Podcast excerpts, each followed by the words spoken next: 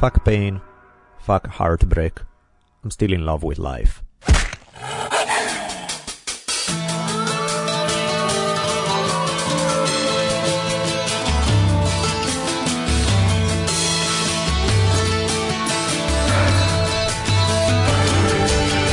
From the multicultural headquarters of the future capital of the free thinking states of America known as Los Angeles, this is the Drunken Taoist Podcast.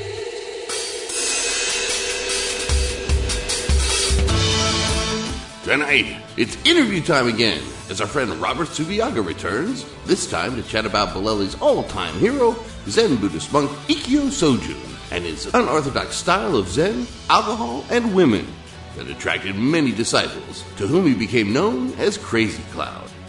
All in order to live life in the moment, enjoying experience.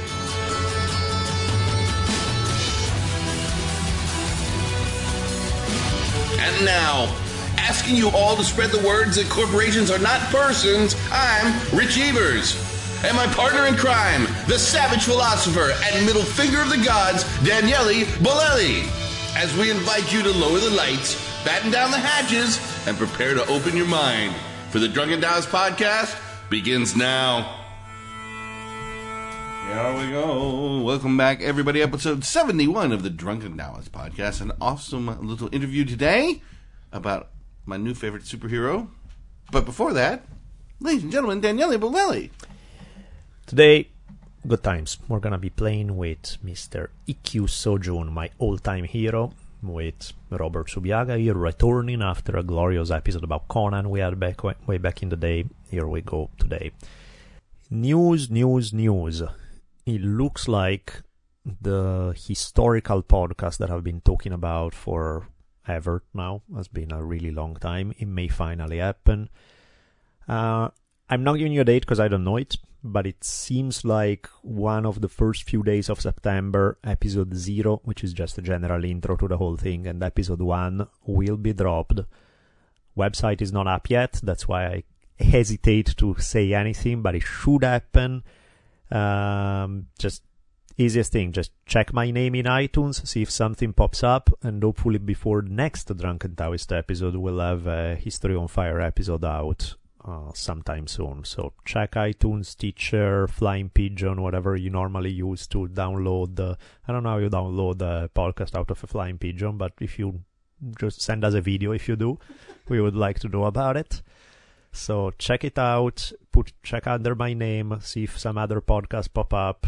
Uh, I'm pumped up. I'm super excited. I can't wait. He did do them, I've heard them. This episode of The Drunken Tao is brought to you by Datsusara, Onnit, and Shore Design. All of, as usual, if you guys uh, are interested in their products, if you decide you just want to do as a favor and help out by buying some of our sponsors' gear, whatever the reason may be, in the episode notes, you're going to find the links and the discount codes. So you guys can get a discount on any purchase from all the hemp gear that you can desire, whether they are uh, gi for martial arts, whether they are computer bags, backpacks, uh, all hemp made from Datsusara.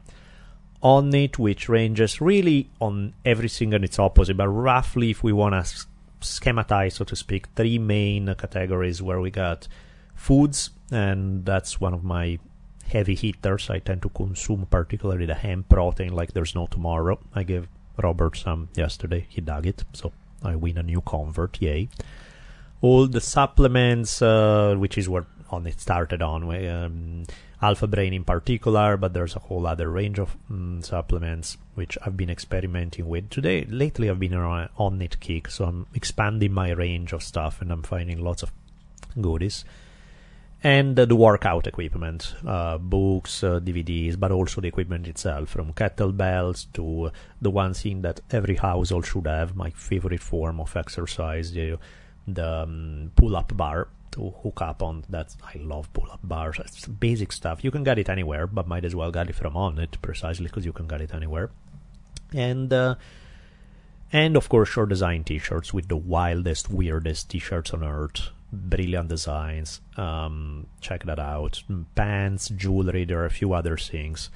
Um, dresses, yoga clothing, the whole range of stuff the Shore Design carries So if you guys want to check it out, please do so. And of course, if you guys do any type of shopping on Amazon, please use our link. Doesn't it costs you about 35 extra seconds and it brings us a little bit of a kickback from Amazon.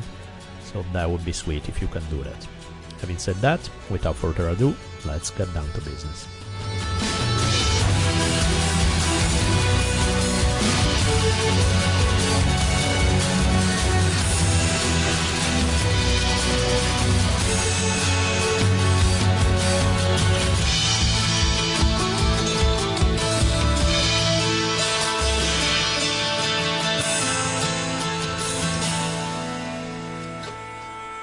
Okay, guys, today we are gonna have fun, and that's an order. I don't care if you are in the mood for it or not. You are gonna have fun, damn it, because I say so. No, um, it is the deal. Today we are playing Mr. Robert Subiaga back with us. He was, uh, in case you missed out on one of the most glorious episodes of The Drunken Taoist, he was here with us about a year ago discussing the glory that is uh, Conan the Barbarian in the Robert E. Howard incarnation, in the Milius incarnation, in all of them.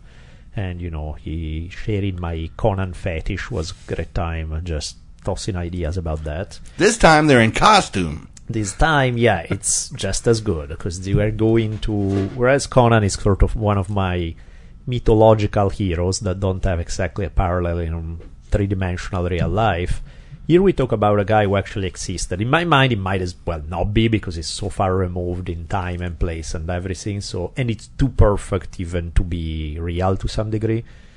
Mr. Ikkyu Sojun, which I mention, I mention him in everything I've written. You know, at one point I find a way to mention Ikkyu, whether in 50 Things, in uh, Creative and Religion, the new one coming up, uh, um, the book that I'll have out at the end of the year there's a whole thing about Ikkyu. Well, I won't get into it, but let's just say it makes me smile just to remember why I mention him. And uh, so Ikkyu is one of those guys that um, I originally didn't know about Ikkyu, and uh, I was reading a Tom Robbins book, and I love you know you guys by now. If you've heard a few episodes, you know I love Tom Robbins to that. He's just amazing, and and I was reading Tom, like it was an interview, and they were asking him, "Hey, well, if you were, if you could pick a time and a place where you want to go in the past, where would you be?" And among two or three options he threw out there, he said something along the lines of, "Oh, I would want to be in the 1400s in Japan with my all-time idol Ikkyu Sojun, carousing through the brothels and drinking sake with him." And I was like, who the hell is Ikkyu Sojun? He's like, he's a hero of Tom Robbins, and I worship Tom, and I, and I see this guy is this Zen monk, and I'm like, fuck, I'm super interested. I read a ton and, and Zen Buddhism. I'm super interested in Tom Robbins, and I don't know who this guy is. Let me fix this right away. It was harder than expected because there's not that much published. I mean, there's some stuff in English, of course, there is, but it's not quite as much as you would expect for a character of this quality. So, but after starting to fix my knowledge gap in the Ikkyu department, I was as happy as I could be because I found my official role model in life. And uh, Robert apparently not only shares my Conan fetish, but an Ikkyu one as well. so here we are, ready to roll, right? Mm-hmm. Yep. How did you run into the whole story of Ikkyu? Which, by the way, we are gonna, in case you guys have no idea who this dude is or why should you care, we're gonna get to that real quick. Well, I uh, Spirit spoke to him through the trees. Is that what happened? it- uh, uh, I'd like to go with that story, uh, unfortunately. Um, but no, there's actually a kind of a Robert E. Howard connection, and uh, you know, I've I've done some um, writing for a little bit of film projects and fictional stuff, and, and I have this character that I'd been working on, this protagonist that uh, is kind of my version of inspired by Robert E. Howard protagonists that I've been working on since high school, since the uh, the eighties, and uh, um, at a certain point, you know, back when I was in college, originally it was. It was kind of a Game of Thrones type of uh, scenario, which is that uh, uh, pseudo medieval world, um, um, you know, similar to Conan's Hyborian Age, though that's more historical than than people think. It's just a f- false history. Um, and then somewhere along 85 or 86 i decided i want to i wanted to historically contextualize this character and uh, his his sojourns and include uh, already plot ideas for a certain segment where um, he had traveled across half the world and ended up in uh, in Japan and the early 1400s was the setting. So that's when I started looking into certain things, and uh, that's when I came across uh, Ikkyu. And so, as a research for work you're running, that's awesome. Yeah, and cool. you know, it, it, it, just I came across him and going, wow, this this is kind of the iconoclastic character that uh, that I needed, and he actually ends up then as uh, playing narrator in in this key piece about the protagonist, and uh, um, yeah, it just it just fit perfectly. And you know, uh, at the time, I was doing some. Uh, um, well, key points of it, I was doing graduate study in, in philosophy, and then a multidisciplinary, you know, degree with philosophy as a component. And, um, you know, I was familiar with other key figures that also were influential that we've talked about, Diogenes mm-hmm. uh, of Sinope, and uh, it was like, wow, Ikkyu is Ikkyu is got that quality of Zen that attracted me without the elements that once they attracted me and go, yeah, that's stilted, stereotypical, um, doesn't fit. Mm-hmm. So, you know, I had, I'd been exposed in the 80s again to, to Zen thinking, and first exposure, I'm thinking, oh, this is great, until I dig deeper and I go, eh, not so much. And then I come across Ikkyu going, oh, now we're back around to. This is great again. Yeah. yeah. yeah, is hilarious that way. It's like he's really like imagine these Oh, and by the way, for those of you guys who have uh, checked out the Dionysian Parade T-shirt, Ikkyu features prominently as one of our characters. Um, I'm gonna, if I remember to do it, which listening to this episode and telling myself in this moment should help quite a bit in this regard. I'm gonna make sure to blow up that part of the Dionysian Parade, that image, and show it as the cover for this episode on the website. So if you guys check out the art, there's uh, an image of uh, a woman pouring some alcoholic liquid, wine, sake, whatever that may be, down her boob, and as the alcohol drips off her boob, there's Ikkyu's face underneath, just taking in all the the juices of alcohol dripping off her boob and just lapping away happily. So yeah, I wonder, you know, why do I get dirty looks from the moms at Isabella's kindergarten when I go with the Dionysian parade on? I, Jealousy. Yeah, I, that's exactly what I think. Yeah, but don't uh, don't even confuse that. Or that's yeah, just that. Ikkyu is like a particularly imagine a particularly horny version of Bugs Bunny and coat it with Zen Buddhism, and and you're on the right path. Little bit things about his life, just to contextualize a little bit some of the stuff we're gonna say. Ikkyu was born in uh, 1394 as um, as the illegitimate son of the emperor Go Komatsu, who was uh, so in that sense he has a lot in common with Jon Snow from Game of Thrones. I'm a bastard. That's right. That's uh, was illegitimate, but again, son of the emperor, but illegitimate. So part of the problem was for political reasons that are far too complex, and I don't want to bore you with too much history. But bottom line, the, there was a lot of uh, possible palace conspiracy aimed at getting rid of potential heirs that were not know, there in a recognized way, what often happened to rich bastards. And bastards, I mean it literally. I don't mean it as in a bad thing, as like, you must. No, as in literally, as illegitimate ones. Uh, so Ikkyu's mom had to kind of flee the imperial court uh, she very quickly, by the time he was five years old, she put him in a Zen monastery, kind of showing, look, he, this guy's not gonna have anything to do with power. He's not gonna try to bug anybody. Just let him live. Don't kill him. Uh, he's gonna be a Zen monk. Let's leave it, leave it at that. But that meant that Ikkyu grew up in this very joyless, severe, tough environment, surrounded by a bunch of old monks from the time he was five years old. So not exactly the most uh, cheerful environment in the universe. Kind of tough. Uh, by the time uh, his life also will continue to be tough quite a bit early on. You know, by the time he's 21 years old, after going through a series of teachers that he absolutely hate, he ran into one that he loved for the previous five years. He learned a lot from the guy, and then the guy dies by the time he's Ikkyu 21. So Ikkyu is like desperate. He's like the only fucking thing I had in my life that was good is gone. There's he wanted to kind of kill himself. He's about to just hop in this lake and drown himself, but he was stopped by his Giant set of tits. That would have helped, Oh. which I'm sure would have helped even more. But in this case, was a letter from his mom saying, "Hey, please don't don't stay alive. Do it for me, if not for yourself." And Ikkyu is like, "Okay." He worship his mama. That's the only other things that he worship in his life at this time. So he decided to stick around. Eventually, one of the paradoxes about Ikkyu is that he's clearly insanely smart and he has an intuitive grasp of a lot of what Zen Buddhism is about. Except that by definition, this puts him at odds with the Zen institutions that have largely lost the spirit of mm, the, the, the origin of the Zen traditions and turned it into a dry, bureaucratic trip that had more to do with courting the favor of rich patrons than it had to the actual insight of Zen Buddhism. You say money got involved? Come on. Yeah, there's that, and also just poor quality people. You know, it's like the best idea in the world in the hands of bad people turns out bad. That's just how it goes. It, the idea doesn't even matter. It's the human quality attached to it that's going to make a difference. Yeah, whether and it comes to- institutions getting in their comfort zone. Yeah. You know, they're, they're just moving on momentum and cruise control with the things institutions do. yeah, that's As the, the, humans continue to grind in the grist of the mill that they've created. Yeah. What? This world? But Just real quick, because we're getting into this. Sure. Is this more possible? How do we actually know he lived? Why can't I just do the, well, how do you know Jesus was there?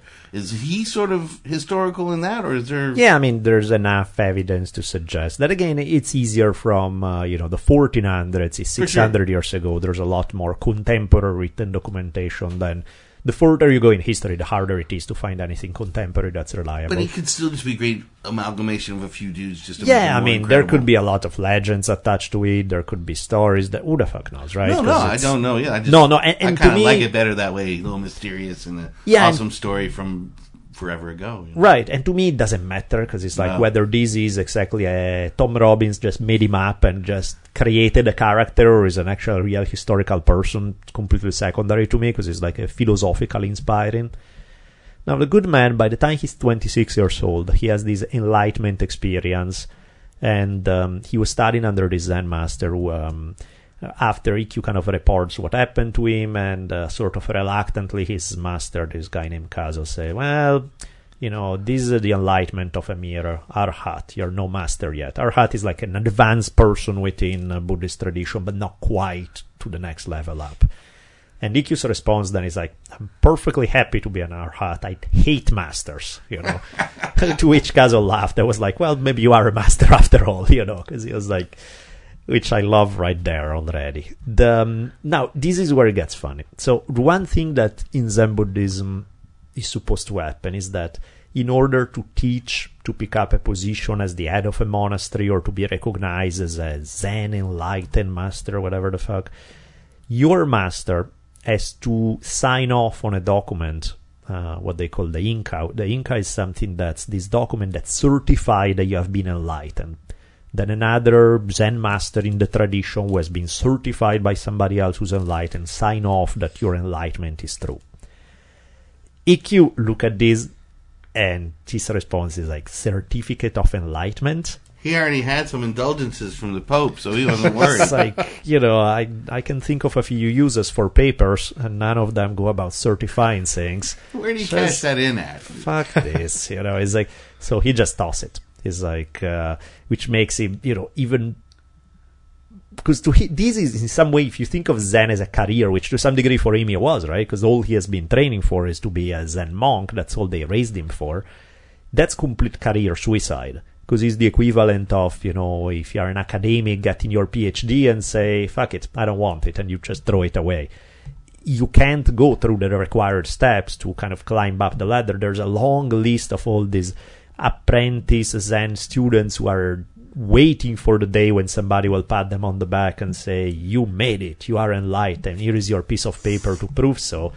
And Dick is just like, "Eh, Certificate of enlightenment, please, go fuck yourself. I think that's what Mr. Spock did to the Vulcan Science Council as well. He's like, nah, I want to go fly ships. Yeah, See you later. exactly. It's like let's let's be real about it. You know, they do try to kind of really mean. At one point, they, despite these, they make it as a abbot of a smaller temple, and you know they try to but at the first night there's uh, there's a get together with the, the head of the bigger temple and he sees like all the monks who are just spending their time courting these uh, rich guys who come in who clearly and not in such ambiguous terms demand a certificate of enlightenment in, cha- in exchange of donations. The fact that these guys the zen establishment is very willing to do that as Ikkyu so this if he wasn't disgusted already he's even more disgusted now so nobody can find him anymore. He walks off, he disappears, and they're like, where the fuck did this guy go? And the only thing that they find behind is the following poem, which I'll quote in its entirety, all of it, two and a half lines, because it's just too cool. Ten days in this temple and my mind is reeling. Between my legs, the red thread stretches and stretches. If you come some other day and ask for me, better look in a fish stall, a sake shop, or a brothel. How's that for a fuck you letter? You I'm know, out, bitches. I Yeah. cannot believe that. I'm so disappointed. I'd rather muck stalls. Yeah, and this, you know, is not exactly. That's basically his outline. What the, much of the rest of his life will be, because some of the, I would say, the three top passions in Ikkyu's life are Zen for sure, alcohol and women. Those seem to go very much hand in hand in his life. He will abandon the sort of Zen establishment. He'll become this wanderer who just travels around indirectly because he doesn't have a school, he doesn't have anything, but he attracts this group of people who just find him fascinating, who think he's a genius, who think he's the man. So he has this group of non disciples in the sense that they are not formally disciples, but they do follow him around, learn from him, have fun, just hang out. In without even trying, Ikkyu will affect Japanese culture to a crazy high degree because he'll affect the development. Some of his students become like top notch important figures in developing uh, theater in Japan. One of his students is the guy who comes up with our whole new version of the tea ceremony. Uh, anything from calligraphers to paintings, you know, around him, some of the intellectual giants of Japanese life of the 1400s gather around, kind of eat him out of his hands and he's doing it you know yeah why not let's do that while before the brothel and you know after having a drink why not affect the japanese intellectual life for the next few centuries Did they have a great nickname like the Pussy Hounds or the T Birds or something like that? I mean, the the group of followers Yeah. no i the Ikiroos? yeah no no no one for them his nickname was glorious because his uh, nickname was the crazy cloud which i particularly love but you know Rain him- on me, crazy cloud. Yeah. well, there's a, a lot in a lot of Chinese poetry from this time, which a lot of Japanese stuff was inspired by. Um, rain and cloud was like a euphemism for sex, so there was a lot of uh, cloud references. Like often where, yeah, exactly. The um, shall we wrap up Ikkyu's life real quick? Let let me just go five more minutes as a background, just to give you guys kind of the whole background of stretching the general trends in his life, and then we go into philosophical points, and we'll jump in with Robert and Chuck. I want to go right to the little finger parts where he's running the town and getting drunk with the women every night. Well, where that's gonna be, don't worry, that's Okay. gonna be a good part of the episode. All right. But um, Has what to happen eventually. one thing that's really funny about him is that later in life, when he's in his seventies, he falls madly in love with this woman who's like way younger than him, probably about half his age or so. And uh, the love story between this lady, uh, Mori, who uh, was this uh, blind singer who was an attendant at the temple, and uh, Ikkyu is one of the most celebrated love stories in Japanese history because you know Japan doesn't have a reputation for you know romanticism and these big love stories. If anything, especially in the Zen establishment, there was definitely not something that was uh, looked kindly upon, and we're gonna get into all that about. I think every know, Japanese movie I've seen from the 50s ends up with somebody Harry carrying themselves at the end for honor to uh, so because the love cannot be requited. Yeah, that's not Ikkyu's story. He and Mori are just having a grandiose time, just doing it non-stop, having a good time. I'll, I'll read you guys a couple of Ikkyu's lines about his uh, newfound love when he's in his 70s. Uh, here he goes. I'm infatuated with the beautiful Mori from the celestial garden. Lying on the pillows, tongue on her flower stem, stamen, my mouth fills with the pure perfume of the waters of her stream. Twilight comes, the moonlight shadows, and we sing fresh songs of love. Night after night, we two lovebirds snuggle on the meditation platform, lost in dalliance, intimate talk, and orgasmic bliss. Not a bad gig. Uh, excuse me for a moment, Phyllis. Yeah, no, you'll need uh, lots of poses in this because there's this is I'm actually warming it up because this is nothing compared to what comes will come later. But I thought I heard 70s porn music kind of rolling in underneath there. That's probably the pretty good, soundtrack to Especially when they got to the Dove platform. yeah, there's plenty of Sit that. back, baby. There are a couple of cute ones that are not as sexual explicit but purely cuteness. There's one tomorrow that goes, "The tree was barren of leaves, but you brought a new spring. Uh, long green sprouts, verdant flowers, fresh promise. Mori, if I ever forget my profound gratitude to you, let me burn in hell forever." And uh, you know, sweet. eh, This is not exactly It's not the typical Japanese male attitude in the 1400s was being raised in Zen monastery all his life. Expressing emotions in such strong, unashamed way is really not what you've been trained for. Well, it sounds like she rose the, the dead cock back to the living there. That she, I mean, from that poem alone, it had been 17 years since we had any stirrings. Right. Till you walked into my life. Well- she's a walking Viagra doll. Yeah, basically he flat out say that in other writings, so there's that helps out too, I'm sure. But aside from that, which we're gonna explore the whole thing with women and uh, love story, expressing emotion, all that theme. One thing that's interesting is that toward the latter part of Ikkyu's life, Japan, uh, bad shit happens where the beginning of what become the warring state period hits, where the first in a long series of wars that will wreck Japan in civil wars of various warlords fighting for power. The Onin War strikes out, and the Onin War is brutal. You know, everything in Kyoto, which is where Ikkyu was often based on, just burns down from the imperial palace to most of the places. Ikkyu has to flee the place. He'll uh, travel in other parts of Japan. The main temple that had been associated most of his life, indirectly, grudgingly, even hating a lot of the bureaucracy, but that temple was also burned down. It looked like the whole line that had lasted hundreds of years was coming to an end. And after, by the time Ikkyu is 80, the emperor asked him to do something about it. It's like, can you please fix this? Can you rebuild the temple? Can you do something?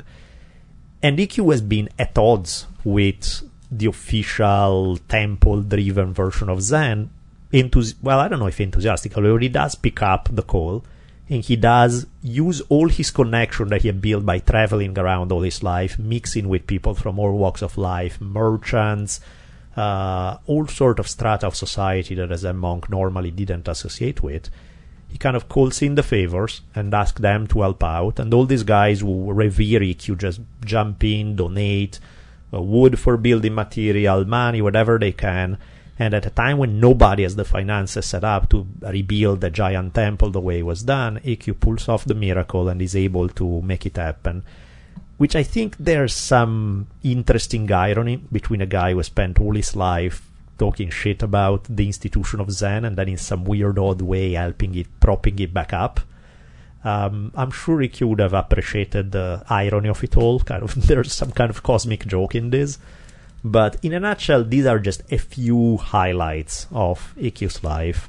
Ikkyu then become this popular hero in Japanese cultural history. Even in modern days, has been reinvented as heroes do. Like there's a Japanese cartoon series called Ikkyu-san that focus on uh, this Ikkyu as a young boy and this kind of like this smartass who's always figuring out ways to outwit authority and trick the headmaster and trick the rich and powerful and do all these things that. So you know, temple stands to this day. That's awesome. Let's jump Yeah. into this. Let's look at first one of the, I guess, interesting philosophical points to address. Uh, this idea of uh, radical honesty. This idea that, you know, in many ways it's in a society as tightly wound as Japanese society was in the 1400s. Ikkyu is a guy who just give a giant middle finger to it all and decide to be completely loyal to his own vision of things, whether people like it or not, whether it fits with an established order or not. He has this uncompromising commitment to be himself as how he wants to run his life as opposed to how everybody expect him to run his life or social conventions expect him to. And decide to you know in many ways this defiance of expected behavior become a classic aspect of Ikkyu's personality. It's like this is how I am. You like it? Great. You don't like it? I don't care. It's either way. And there's you know the to use the old cliche, there's a method to his madness that uh, um, the problem with a society that's going to get that wound that tight is you're going to have problems with um, repression, with denial. Mm-hmm. And you know, it's it's where okay, we're going to deal with uh, uh, you know a society or a person might deal with aggression, and then it becomes repressed and comes out in passive aggressive forms. And you know, the, the, um, it's funny because if you look at Buddhism, period, but especially the uh, the Chan Zen lineage, you know, you're supposed to be getting past dichotomies, and you're supposed to, I mean, really in a very earthy, pragmatic way, um, following the middle path, and yet there is. Uh, besides the materialism, you know, the selling of indulgences, the equivalent of that, that is woven in together with an asceticism. And, you know, it's like, uh, we'll come back to that with regards to uh, Ikkyu and, and sex and uh, emotion and romance and all these sorts of things where, um, for all the surface gloss of the philosophy, the philosophy underneath, uh, you know, paradoxically, people can use the trappings of enlightenment as denial that they're no, nowhere close to it. it. It's almost like the old uh, admonition, you know, the from Buddhism. The the hardest desire to be free of is the desire to be free of desire. Sure. Um, you know, and so, um, you know, there's a lot of asceticism, a lot of um, pointless institutionalized discipline, uh, you know, again, being wound too tight. Uh, that's why you have things like uh, the repression of, of emotions. That's why you have things like the uh, the lack of romanticism. And so, then how is somebody in true Buddhist, true Zen tradition supposed to puncture that? Well, you come back around to, you know, the uh, the embrace of these things. Right. Yeah, it's trippy because the image of how it's supposed to be, what enlightenment is supposed to look like. If you're concerned with that, that's okay. Right there, you have um, evidence, the first piece of evidence with the fact that you're not enlightened. Because that right there is just not.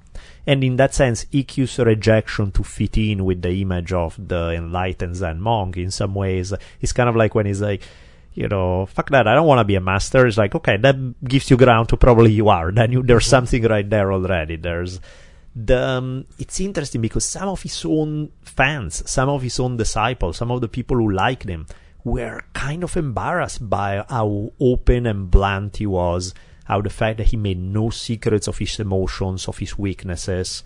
There were times when he's very blunt about being angry, about being, uh, as happy as he could be in the silliest thing, you know, indulging in emotional stuff that you are as a good Buddhist, you're not supposed to indulge in that. You're supposed to have transcended it. And it's, what do you make of that? Well, and and you know the you use the perfect word there, transcendence.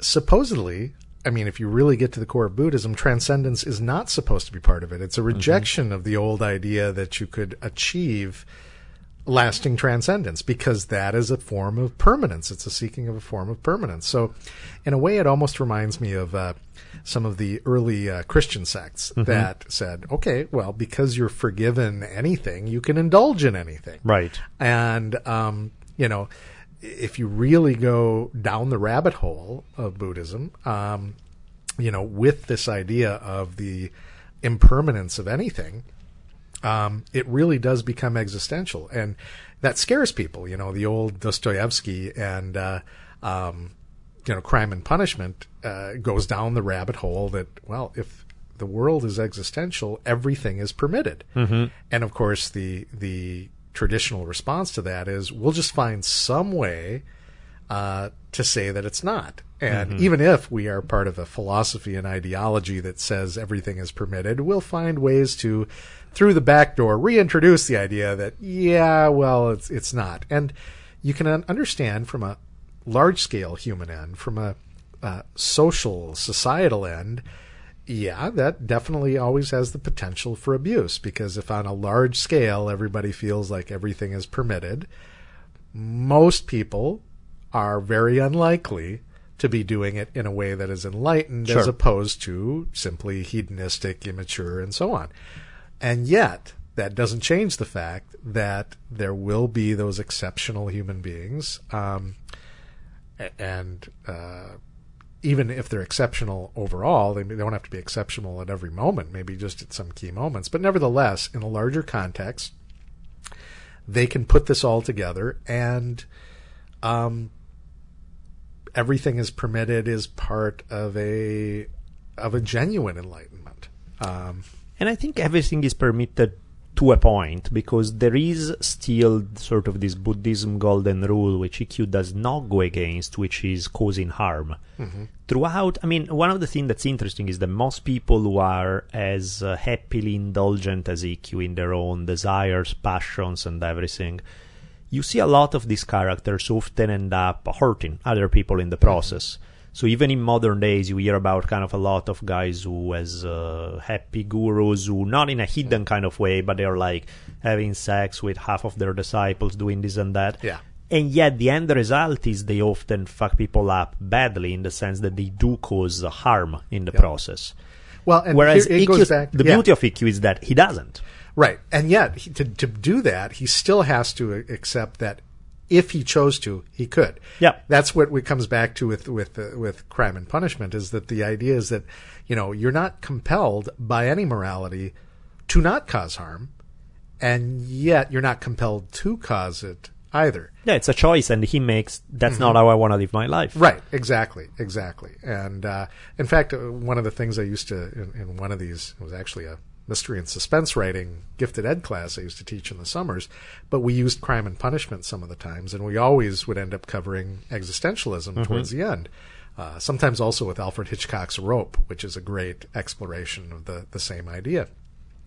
And the thing the thing is, if you think about it, if everything is permitted, if you without any guilt or recrimination understand you could cause harm, but then you also see the sharing of the human condition that we all are condemned to this freedom, then you could probably say with with good uh, reasonable approximation that the tendency will be overwhelmingly not to cause harm, not because you are obligated to any other being, but because you feel empathy for the fact that whether they're facing it or not, they're in the same boat. Right. Yeah, absolutely. And I think that's where Buddhism, that idea of not causing harm, stop being a dogma that you're supposed to live by and become something they have internalized, not because there's an external authority forcing you to be a good person. You just are because that's what you feel inside. Because it's Yeah. uh, there's a you recognize you have that empathy, you recognize it as something that makes sense to you.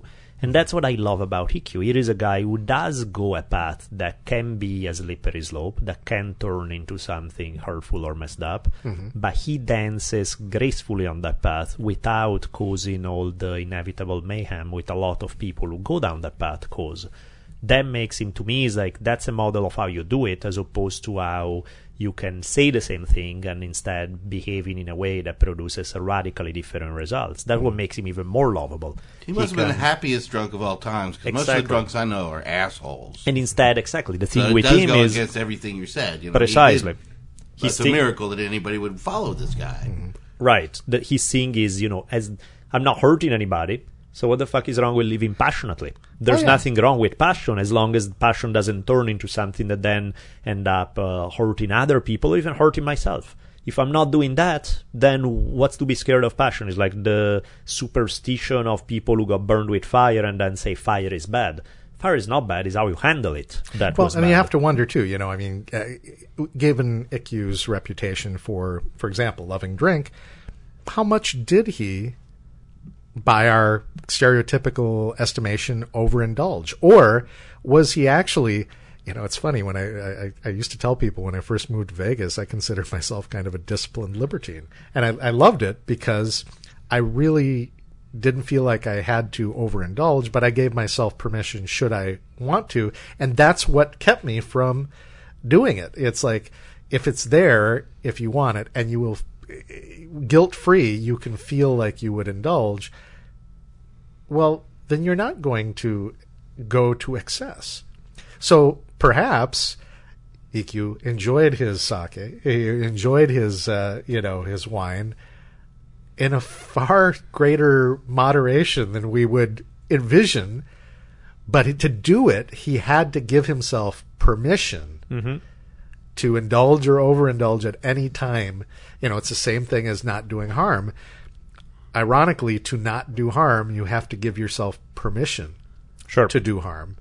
And then that empathy is genuine. It comes out. It's not imposed from outside. Absolutely. Yeah, who knows? We don't have any breathalyzer for Ikkyu for how much alcohol he actually took in, but he clearly did it in a way that worked. That mm-hmm. didn't cause damage to himself. He lived a long and healthy life, or others, because there's not a single record of anybody going, that asshole, that one time he did this thing that is not that common. Even with ancient sources where sure there can be a lot missing, you don't really find any sign of that, which I find awesome. What you do find, though, is some of his disciples who liked him for other aspects were kind of ashamed of his open indulgence and admitting without, because you know, it's normal to say one thing and do another. It was normal to preach the good Zen uh, speech and then go to the brothel or drink or whatever, but you're supposed to be ashamed of it. You're supposed to hide it, you know, you're supposed to not openly admit it. It's your deep dark secret that you don't reveal. What makes Ikkyu radical is not that he was doing those things. In fact, half of the world was doing those things. Yeah. Is that he's not ashamed, not even a tiny bit. He And doesn't see it lacking as that a, shame. I mean, you end up in one of two boats. Uh, you know, well, there can be a mixture of the two, but you either end up, like you said, where on the sly you are violating the things you're preaching, you're a hypocrite, Mm-hmm. Yep. or you're not, and you're wound too tight and you're repressed. right. And so, you know, he he avoided either of those by by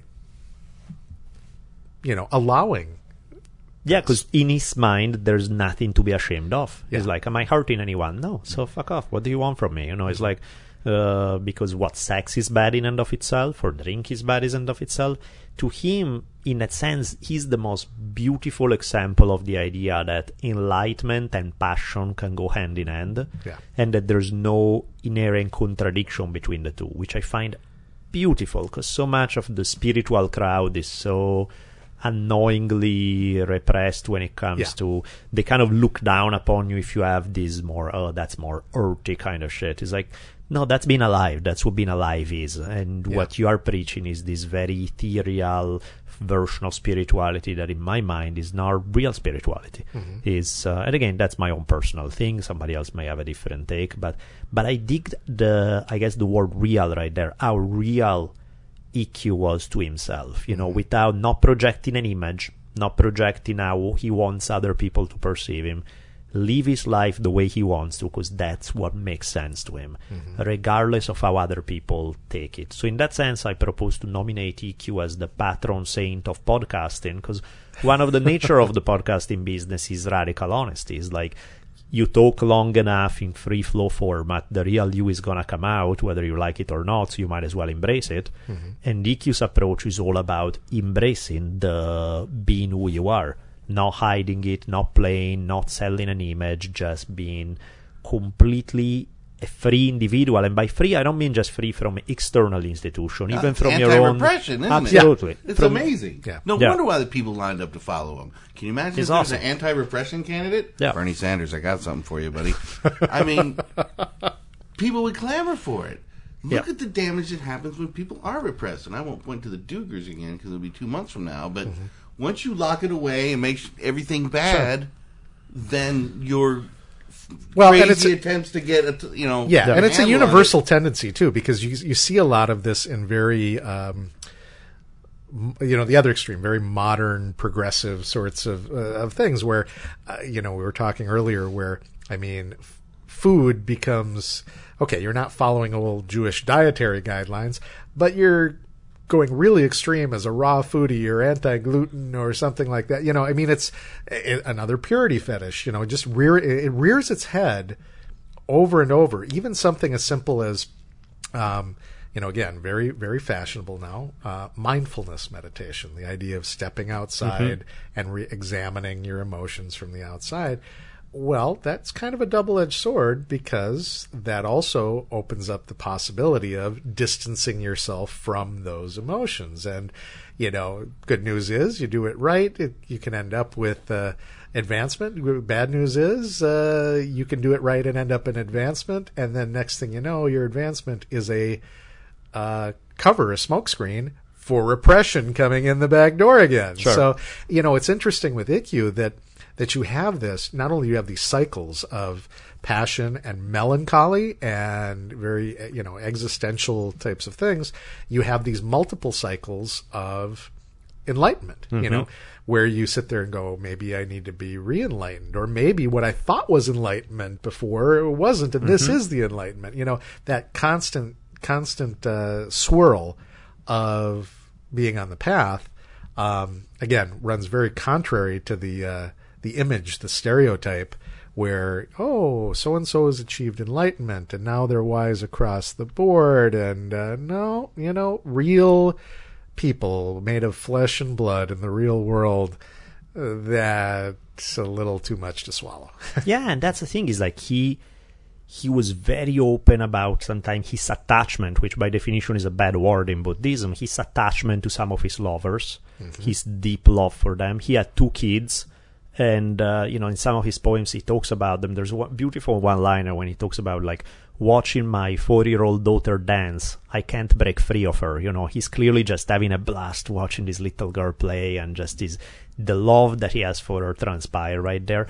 As that monk, you're not supposed to do that. You know, you're supposed to be above all this shit. And he's like, it's like, and Ikkyu Singh is why? Who said that? Yeah. And that's a desirable enlightenment to be in a place where you don't enjoy uh, having your kids playing with them or what the well, hell is you know, that? We, we talked the other day, you know, outside of the podcast about this, where just one interesting thing I see when I look at at uh, um, Buddhism and similar traditions is speaking of things coming in, not just repression through the back door, but um, you know, it's uh, it reminds me of the famous Nietzsche quote: "Rather than wish for nothing, man wishes." Even for nothingness.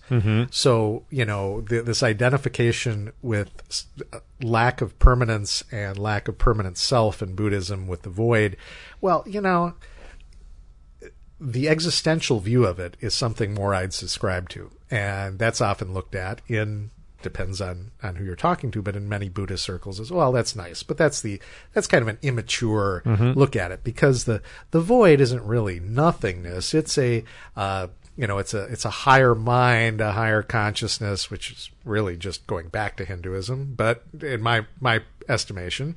But the idea is that well, I can ride those coattails.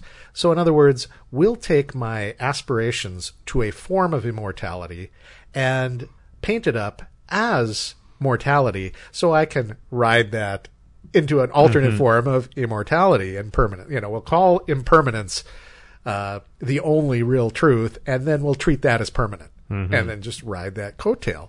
Um, it's coming in through the back door again. And so the thing is, speaking existentially, Zen is an existential sort of uh, uh, view or frame, you know, framed that way. If in the end we have impermanence, there's no need to grasp, uh, not just grasp it, but chase it in this life it's coming whether you like it or not. So, you know, kind of the, the funny thing is enlightenment's coming to your body and your, your form and what you're made of someday, whether you like it or not. It's going to be forced on you. right. You know, you, you perish, maybe you leave behind the, your karma in the sense of information, who you were, what you left behind. Eventually that will cycle around and fade. And so, hey, good news is the void is coming for you know if you if you want to positively identify with that, it's coming someday no matter what. And you don't have to try for it. And if you don't want it to come that way, it's coming for you someday no matter what. You don't have to try for it. So you don't have to be ashamed. you don't have to be ashamed of desire, even desire for permanence, because you also recognize that that's not permanent. Right. the Forced into Enlightenment. That should be the title of your next book, I would say. I don't know how that's going to work Saturday morning at eight eleven when they knock on the door. Have you heard the good news? The void's going to destroy you no matter what. or not. Have a good afternoon. On that happy note, I'm starting tomorrow. the, let's look at one of the things that Ikkyu is most renowned for. Uh, the whole open embracing of sex and his unashamed enjoyment of sex in a way that, again, you do not picture as the typical 1400s uh, Japanese guy. Not what the culture is renowned for at that time, and definitely not the culture within a Zen Buddhist monk that was highly suspicious of sex in general, let alone. Let's throw a few quotes because these are, you know, if you, by the way, feel free to jump in with any. I'll start with a few. There, if there are any that come to mind of the uh, Ikkyu sex quotes, there's such a long list. I'm just gonna throw a few out Oh, there. get but- started, for God's sake. oh yes. Well, other than you know his comment about himself, the what he's all about is like tasting life and enjoying sex to the fullest, which right there I find a noble goal to live by. Here we go with some. This is one of the greatest. I tweeted this probably five times already because every so often I'm like, okay, this is too good. I need to use it again. He goes, thirsty, you dream of water. Cold, you want fire. Not me. I want the firm, warm breasts and wetness of a woman. The guy is not exactly, you know, he's not just talking in random poetic. Uh, he's blunt. He's right there. Like one of that I love that cracks me up because he's so blunt. Don't hesitate. Get laid. That's wisdom. Sitting around chanting sutras. What a what a piece of crap. Charles Bukowski would love this guy. I know, man. Except that, exactly quick, too. Right to it. unlike the Bukowski model, where you end up obscenely drunk, fucked up, and with ways that are less than healthy, both emotionally, physical, and in every other way. Ikkyu managed to surf through all this. You know, he, He keeps, never goes uh, over that line. Where exactly. Like, oh, come on, Charles. He- Jeez, he- dude. he Here's keeps that- Vaseline scene. I knew it was coming. Right. Or well, I'll give you one. There's for you. All koans. Koans are like kind of these Zen uh, word riddles that are supposed to kind of lead to enlightenment eventually after a long process. All koans just lead you on, but not the delicious pussy of young women I go down on. That's Ikkyu for you, right? He's taking like the koan, which is one of the two key cornerstone of Zen Buddhism, and saying, yeah, whatever, that's not it. Uh, the, compare that to the Wow, he paints such a nice picture. It just takes you back there. You can almost feel the window that was open while you were getting that first good whiff of it. Oh, Speaking of whiff, oh. I would. And again, uh, okay, I'm gonna look at it different way because I don't really want to look at you, Rich, as much as you're a nice person and all. But well, That's fine. offering this line, I would sniff you like a dog and taste you, then kiss your other mouth endlessly if I could, white hair or not. What a poet! Anything you want to throw out there, Robert? Of the Uh, great sex Ikkyu quotes. Well, I think I'm I- I- I like follow the rule of celibacy blindly, and you are no more than an ass. With a young beauty, I am engrossed in fervent love play. We sit in the pavilion, a pleasure girl and this Zen monk. I am enraptured by hugs and kisses, and certainly do not feel as if I am burning in hell. How can you not like this guy, right? and there's hundreds of these. Yeah, there's Every episode should begin with one of these. Well, how about this one? Eight inches strong, it is my favorite thing. If I'm alone at night, I embrace it fully. A beautiful woman hasn't touched it in ages. Within my underwear, there's the entire universe. That's almost cocky. See what I did there? Ah, yeah. Thank you. Thank you. What a poet. That wasn't very punny. What a oh. poet. the autumn breeze of a single night of love is better than a hundred thousand years of sterile city meditation. No doubt. what I mean.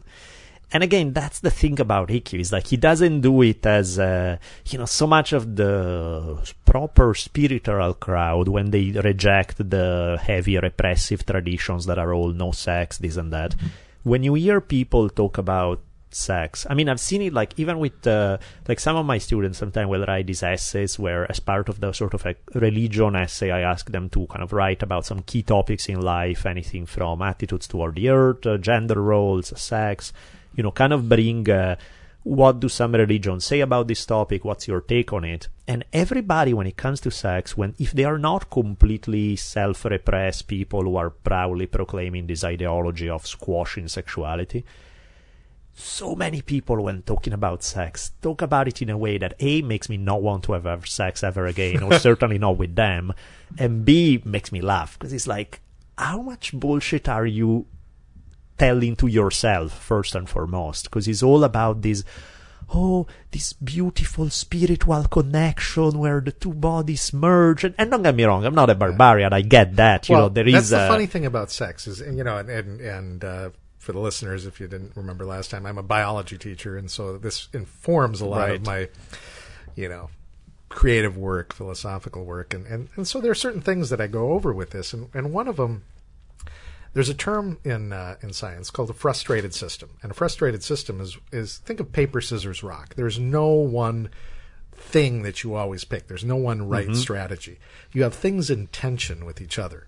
If you make a robot that says it wants to shy away from a wall but go towards the light source and the light source is on the wall, it's kind of like, well, which do I do, you know?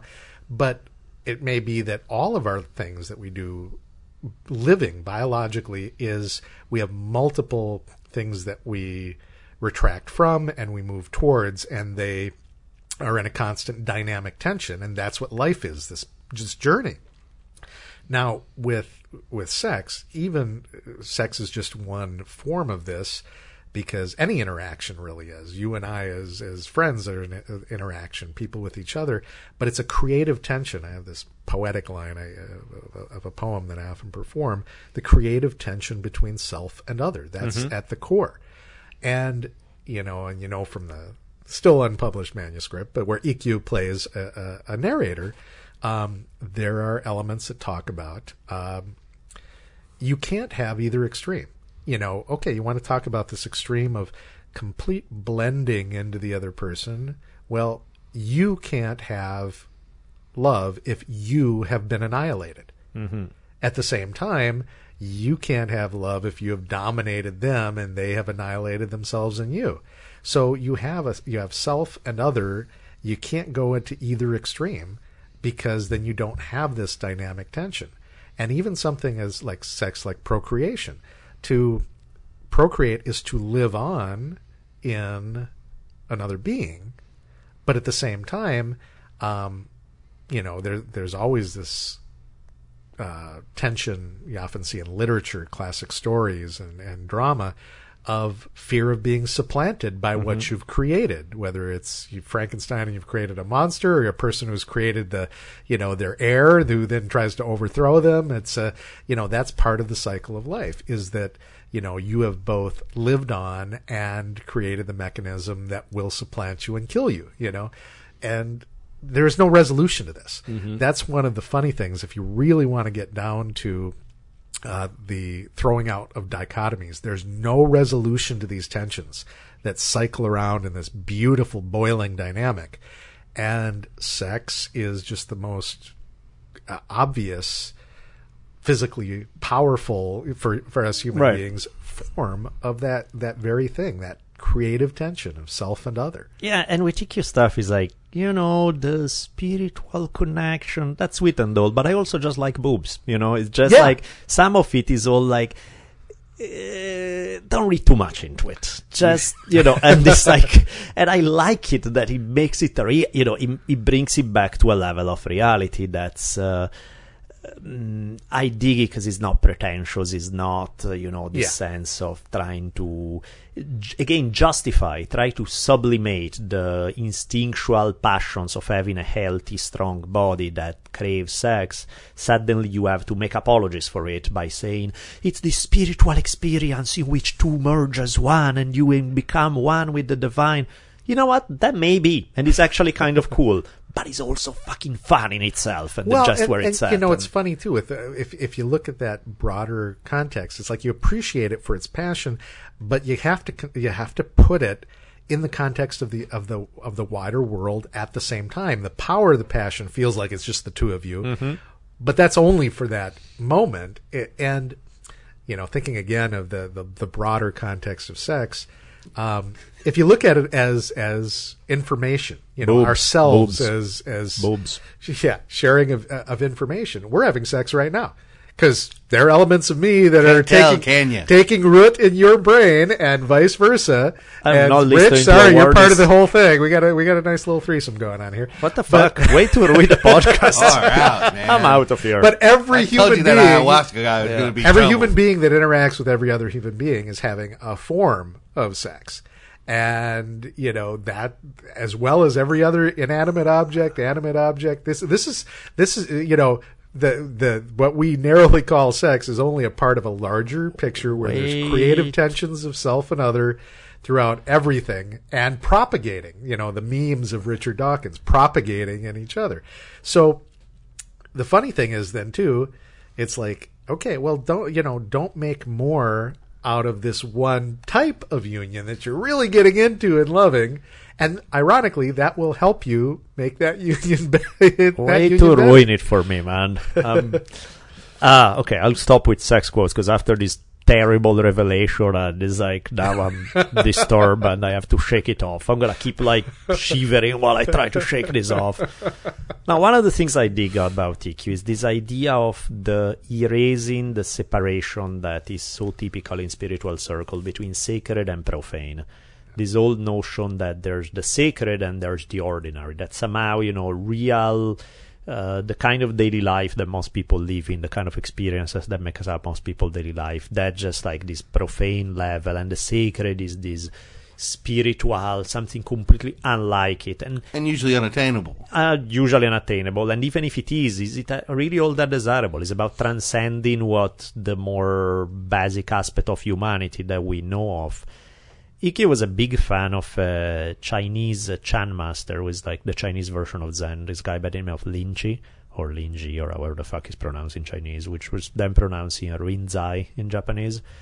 Uh, his thing is super quoted. Like one of his lines is this super quoted thing by anybody from Oprah to you know it, whereas because it sounds cool, except that they cut the quote in half.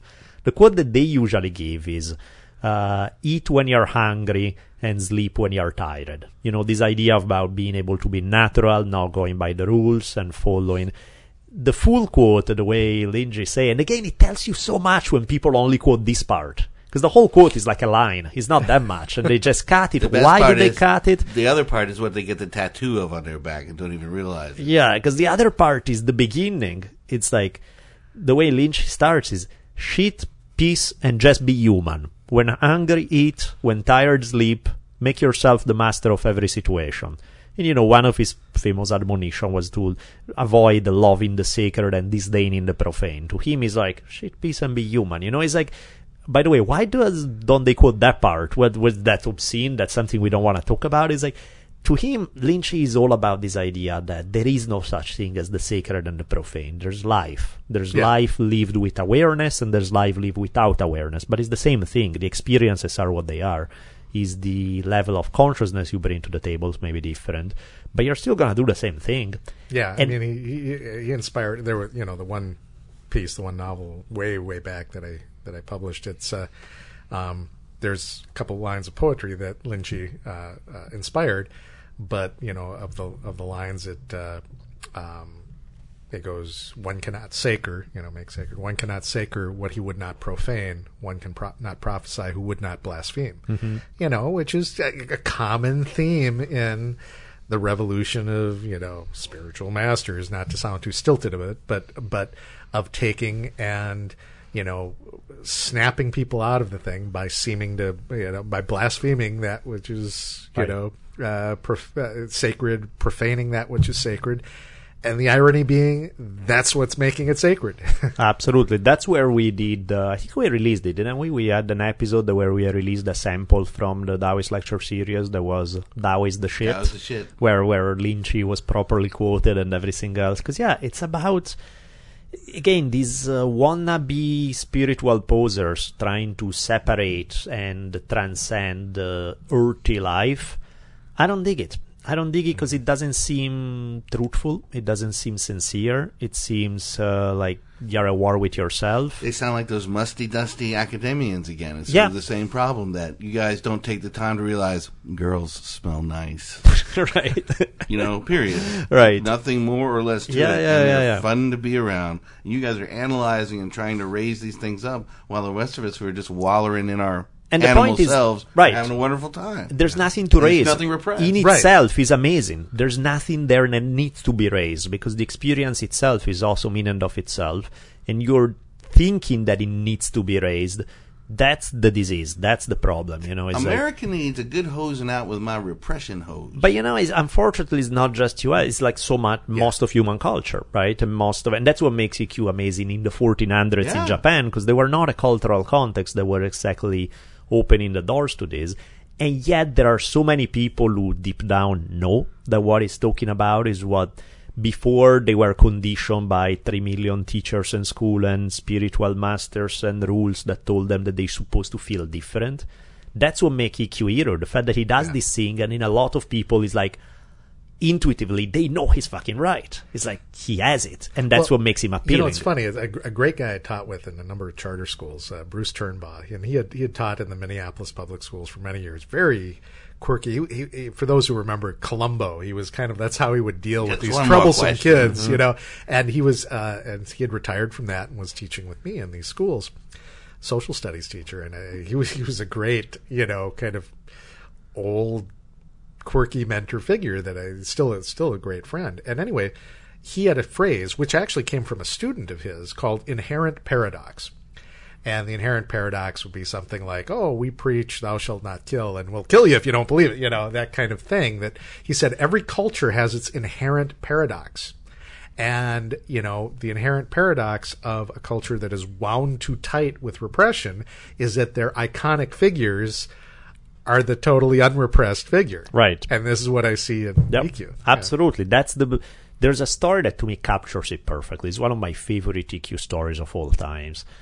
Uh, there's this tale of Ikkyu being on a boat, on a ferry, something that's taking him from place to place where there are other passenger, and um, you know he's there and he's in his Zen robes, and this one guy, um, Yamabushi, was like a priest from this rival Buddhist slash Shinto sect, see him, spot him there, and there's kind of like my way is better than your pissing game going on, where this guy suddenly start going to Ikkyu and go like, Zen, what's up with that? You know, what did you learn from from Zen? Do you want to see what I learned from my master? What how spiritual developed I am?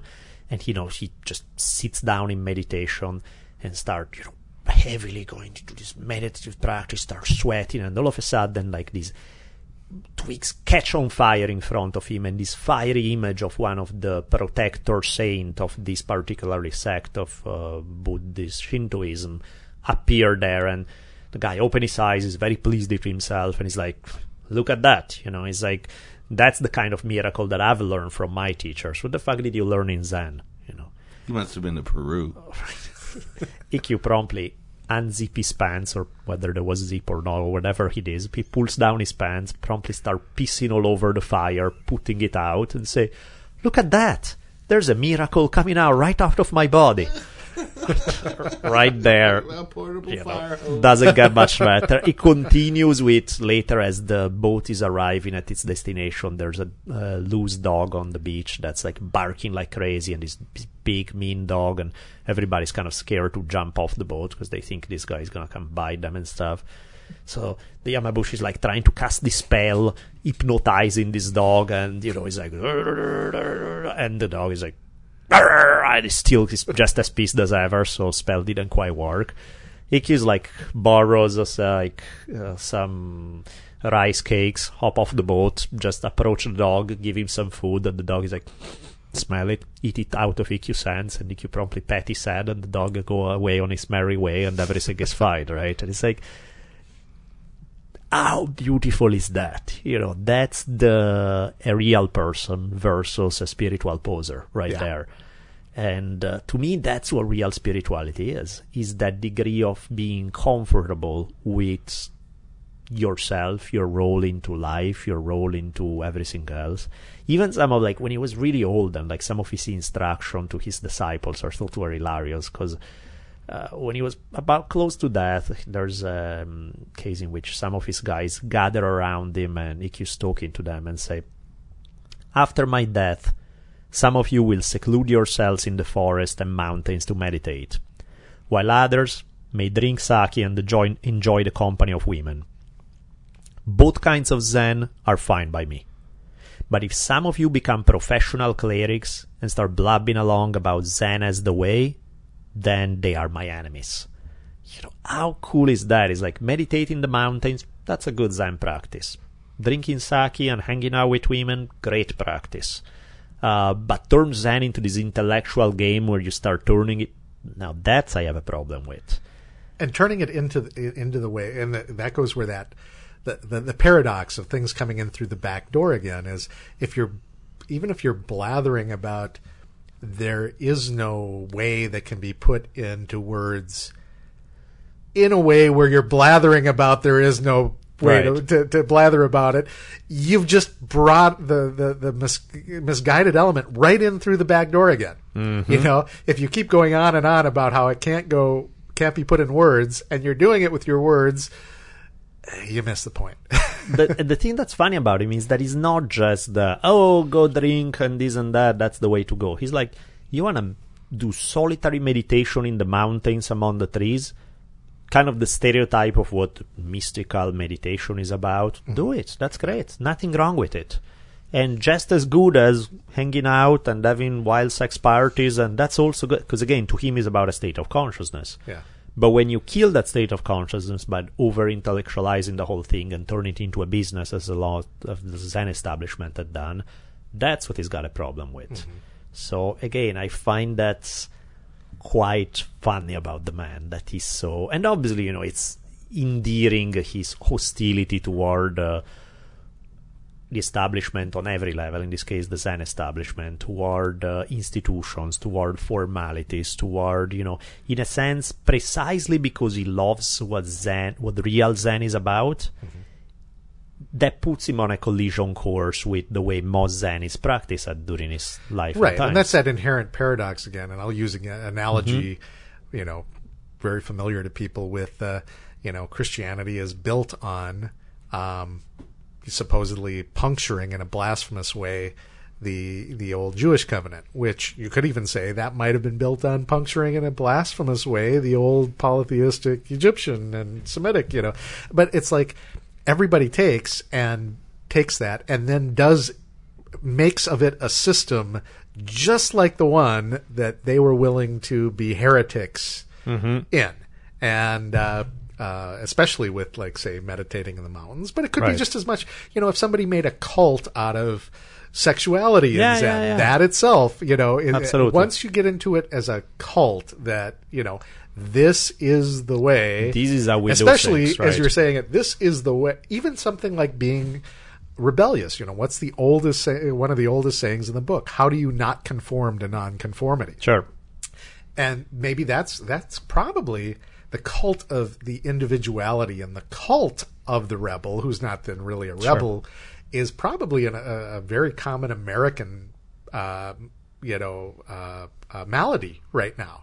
Is I mean, when we make fun of hipsters, it's like the idea is that okay, I'm going to try so hard to say I'm going against the system in my own way that I actually just do the same thing as everybody else who's doing this. And and so you know I mean for for uh, Ikkyu what he's doing is is basically saying look just just be you know go your own way. It doesn't matter how you look compared to others. There's no calling card of whether you're celibate whether you're having fun with women whether mm-hmm. you are meditating in the mountains whether you're drinking whether you're drinking tea whether you you know it's there is no one Right. approach. Yeah, the one way, which is it shows up in so many ways, from philosophically, to your life choices. So I mean, Ikkyu, like they were always in Zen circles. They were always getting on his case because he was always dressed poorly, even in formal occasions. So everybody, you know, again, again, it's funny. Like in a Zen contest where it's supposed to be beyond appearances, this and that, it's like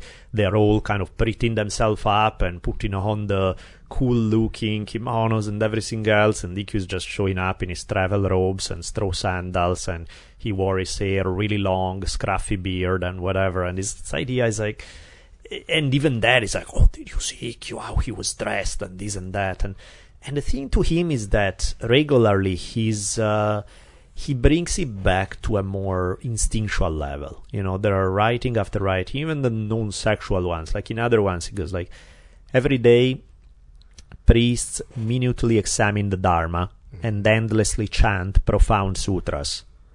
Before this, though, they should first read the love letter sent by the wind and rain, the snow and the moon. And in another one, he say, studying text and stiff meditation can make you lose your original mind. A solitary tune by a fisherman, though, can be an invaluable treasure. You know, he brings it back to this experience, which ultimately is what real awareness is, is the experience of the moment, rather than even things that are supposed to lead to that, such as meditation or reading Buddhist text how in and of itself can take you away from it. There's of course there's a, this is one of the stories that look like made up by Tom Robbins because it's too good, but there's a tale of like one day they were bringing out these ancient sutras for kind of airing them out in public for visitors to observe. And so these uh, monks sees uh, sleeping in the garden while all of this is going on and kind of yell at him and he's like, what the hell are you sleeping when the sacred sutras are being brought up and this and that? And Ikkyu quickly ask him, which one is better? Buddhism printed on paper or Buddhism in the flesh? And the other dude is like, uh, I guess Buddhism in the flesh. And Ikkyu goes, well, right now I'm here in Buddhism in the flesh, so please leave me alone. You know, it's like, just get off me already, you know, the sacred sutras, and don't spoil a healthy Buddhist nap, if there is such a thing. Yeah. It's funny how I had this notion of this uh, insane frat boy initially, and he's not. He's exactly opposite. Uh, ex- With a good dose of and don't hurt anyone along the way. Yep. you could probably get somebody to sign up pretty quickly. Yeah, because that's the thing. It's not all about oh drink party, as Robert was saying earlier. It doesn't mean that he's a big drunk all the time Right. or any of that. He's in some ways more of a symbol than a day-to-day reality. Is also day to. I mean, it's also a reality, but not to a compulsive level. It's about. It really is about enjoying experience, being in the moment, enjoying experience, and that to me is where enlightenment take place. I dig it a lot better in the Ikkyu story than I dig it into a, you know, the power of now type of thing, but ultimately boils down to this idea of being awake in the present. Yeah, and nothing as you know. Speaking of of it's like you know uh, being wi- willing to embrace the profane as nothing being inherently profane. You know, um, and again, it's like it's funny that you get say such extreme legalism and so many strains of Christianity over the centuries when it's built on you know there's the the the story in the uh, in Acts where you know it's like uh, oh are they going to follow the dietary laws? And Peter has this dream of this blanket being lowered from heaven with all the unclean animals to eat and you know being told to go eat it. And uh, you know it's like peter's like i can't i can't lord. It's uh, it's unclean. And he goes what i have called clean you dare not call profane. You know? And it's this idea that that there's nothing Right. inherently profane. Nothing. And that's very existential again you know? It's yeah, uh, yeah, yeah, yeah. And the thing is with him is uh, that theme, which clearly is not what again the Zen Buddhism of his time was all about. He regularly enjoyed just lifting up his middle finger and toward the institution, because over and over again in his writing, he's doing tongue in cheek. He's not even angry. He's not even like he's that mad about it. He's more like he's playing. But there's like this line like, "Who needs the Buddhism of ossified masters? Me, I spent three decades alone in the mountains and solved all my koans there, living zen among the tall pines and high winds. Again, experience versus doctrine. You know, the oh, where's there's another one that was glorious. Where is it? Um, Stilted koans and strained dancers are all you monks have, forever pandering to officials and rich patrons. good friends of the Dharma, so proud. Let me tell you, a brothel, ga- a brothel girl in a gold kimono as you beat by a mile. I love this, you know, he's constantly just uh, telling the institution to fuck off because mm-hmm. the institution is killing the very spirit of Zen that they are professing. Yep. You know, him going against the institution, and not even because he wants to, because that just because the institution is in the way, because it's an obstacle standing in the way of real Zen experience. You know, automatically puts him at odds with them, and that's kind of that clash between a free, alive individual and a dead, dogmatic institution. And the clash is highly enjoyable to watch in Ikkyu's case. There's uh, there's a lot of good stuff there. Well, once you get your tax exempt status put together, now you have the first saint in the uh, Church of Bellelli. Absolutely. No, Ikkyu is just my. That's why you know I was so happy to throw him into the Dionysian Parade T-shirt because he's uh, he's he's glorious. He's um, my all-time idol. There's not even somebody who comes a close second. There's a long distance between. Uh, like I find so much, just about everything I read about Ikkyu, I'm down with. You know, there's not, you know, most people there are uh, stuff you like and stuff you're like, eh, that one could have handled that better and all of that. In Ikkyu's case, there's like, what's not to like? You know, the the thing with women that we hinted at earlier on that was interesting, the fact that so much Zen Buddhism had a, had a strong undertone of misogyny. N- Yeah. Because the reality of the culture is that, as in many cultures in which Buddhism spread, hell, as many cultures, most cultures throughout the world, heavily patriarchal, with a misogynist streak, with a very negative view of women. So you get all these, uh, you know, lines that I read in like some commentary on Zen Buddhist thing, where one guy was like, "Woman is not even worthy of being forgotten." You know, this idea of like stay he away hasn't from probably women. smelled one yet. No, definitely not in a long time. That's for sure. Or but Or been he's around doing it on the side hypocritically. Exactly. Yeah, when- exactly.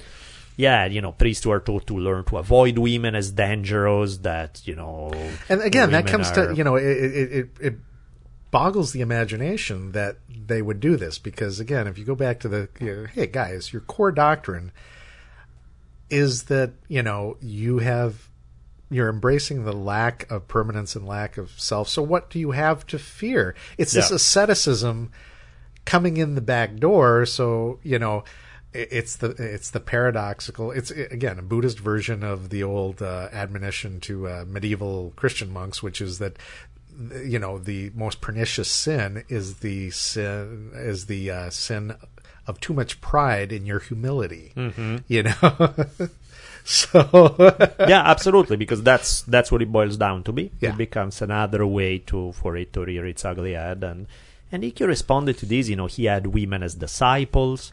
He's the only Zen master of his times, and I don't even know if it's only of his times that had in his official portrait he was painted along with the woman he was in love with, mm-hmm. with Mori at the time. When there's a she includes her in a portrait, which is a huge no-no. You're really not supposed to do it he puts it in his official portrait. It's not a coincidence. he's not doing it as a, it's like, what am I too good for her to be in the same painting? Fuck you guys. You know, Yeah. it's like I'm crazy about her. She's in my painting just as much as, you know. He uh, again very open about being highly in love with some women. Is just. I love that about him, you know. Again, one of the things that I guess I was identifying in Ikkyu's personality, which is a recurrent theme in so many of the people I like, to put it in Lakota terms, there's uh, in Lakota culture there's the figure of the Heyoka. The Heyoka is somebody with a dream of uh, thunder spirits, of thunder beings, and as a result of that, you are there's kind of a dangerous element to it because now you're supposed to turn into a Heyoka. If you don't, thunder beings may kill you. yeah, So it's uh, it's not even a choice. You have to. These are the cards you're given, and you have to play them. And the Heyoka is uh, kind of a sacred clown, which sounds like such a weird concept to us, because to us a clown is a clown. You know, you're making me laugh, bitch. Already, you know that's where it's at, and the sacred is sacred. It's like, what the hell is a sacred clown? Sacred clown is this idea in that sense that there's a power there. There's some seem very deep in what's going on, but it appears anything but deep. You know, the clown is he will the Heyoka will show up in the middle of ceremonies and do break all the rules, do all sort of outlandish behavior, mimic having sex on anything that moves with a mi- one mile radius in the middle of the most sacred ceremonies. Do all these things that are so out of the standard social norms that inevitably make people laugh because they are so funny. Yeah. And yet they are seen as kind of crazy, sort of weird. And Ikkyu in many ways personifies the Heyoka power to the tenth degree. His whole life is, you know, his crazy cloud. He is, uh, you know, the one that in many ways challenge establish code of conduct, challenge the the norm of what society think is normal and appropriate. And by default, he becomes radical just by following his own calling in that regard. So to me, Ikkyu is the Japanese equivalent of the Heyoka. Yeah. Even the, one of his uh, he, what the master was certified as he's enlightened all of that when they were asking you know who's the guy who really got it out of your teachings who's the he would refer to Ikkyu as the eccentric one.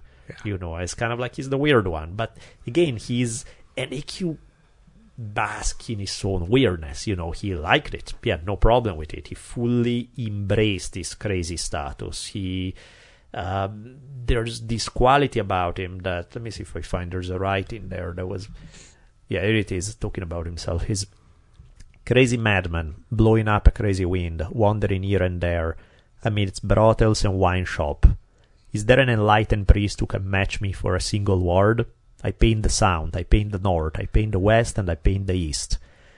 Even that there's this cocky thing of like is there an enlightened priest who can match me? It's like totally not what you're supposed to do in Buddhism. You're supposed to know better than that, and have the, and it's very tongue in cheek the way he does it, but it's awesome. You know, there's there's a whole actually series of um, what I refer to as the ox herding pictures, and they are they are sort of a symbol of like there's kind of the symbol of this ox that got lost, and in a farming community, they would clearly understand the idea of you know everybody got an ox that got lost at some point. They have to chase it down, do all these things to kind of rein it back in, and it's supposed to symbolically represent stages of spiritual development.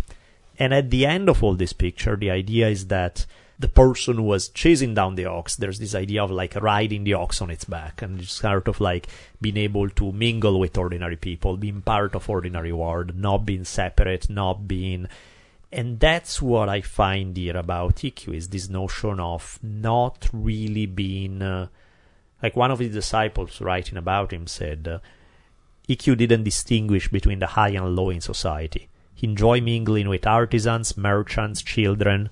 Youngsters followed him about, and birds came to eat out of his hands. Whatever possessions he received, he passed on to others. He was strict and demanding, but treated all without favoritism. Ikkyu laughed heartily when he was happy and shouted mightily when angry. Angry, actually. That's my weird English. I was throwing an angry, hungry that was in the middle of that. The magic word today is hungry. Yeah, I guess angry, no how. The you know that's a real human being, except not just a real human being that's authentic but an asshole. Is a real human being where kids follow you around because you're cool and birds eat out of your hands. You know, there's a real and actually in a living good that way. whole idea again that's supposedly supposed to be part of the, the non-duality the non-judgmentalism the non-hierarchy of buddhism uh, i'll use another you know uh, in, little biology teaching example but you know when i'm teaching about evolution one of the uh, you know tiresome questions i often get from students who are somehow at home or in their community coming up with, oh yeah, evolution, oh, it didn't really happen, uh, is well, if humans evolved from monkeys, why are there still monkeys? and of course, you know, that's easily explained. First of all, we didn't evolve straight from monkeys. We had a common ancestor, Right. but you know, it's like, well, if motorcycles evolved out of bicycles, why do we still have bicycles? Because they're still damn good. Right. It's just there's another good design out there. And even when it comes to human beings, we're not part of a great chain of being where intelligence is better than lack of intelligence, or there still wouldn't be cockroaches. There still wouldn't be bacteria. It turned, and hey, they've been around longer. Uh, you know, I mean, we have a, we have many millions or billions of years to catch up to prove that maybe in the long haul we are even as good as them. But certainly, you know, we are as good as them and they are as good as us. And how do you know? Because we're all still alive.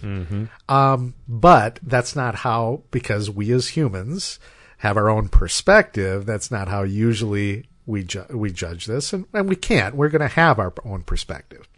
But if you're going to talk about not, you know, looking beyond our perspective, then you would have to be willing to hobnob around with the bacteria and the cockroaches and the, the monkeys and the, the fish and, and all the full glory of, of what's out there. And, you know, in Buddhism, you're supposed to be beyond these judgmental, mm-hmm. transcendental hierarchies. But that means, well, then you are willing to hang out and see, you know, the good, the bad, the ugly, and the, the, the beautiful, uh, with everybody, with the courtesans and with the brothel girls, with the uh, children, with the, uh, you know, the, the outcasts and with the samurai. You know, it's, uh, but who is living it? And Ikkyu is living it. Yep. You know, so. Yeah, that makes him. And you know, many people will respond to this kind of uh, this kind of freedom, this kind of unashamed enjoyment of being who he is. Ikkyu, one of the things that you get from him is that he's a guy who's comfortable in his own skin.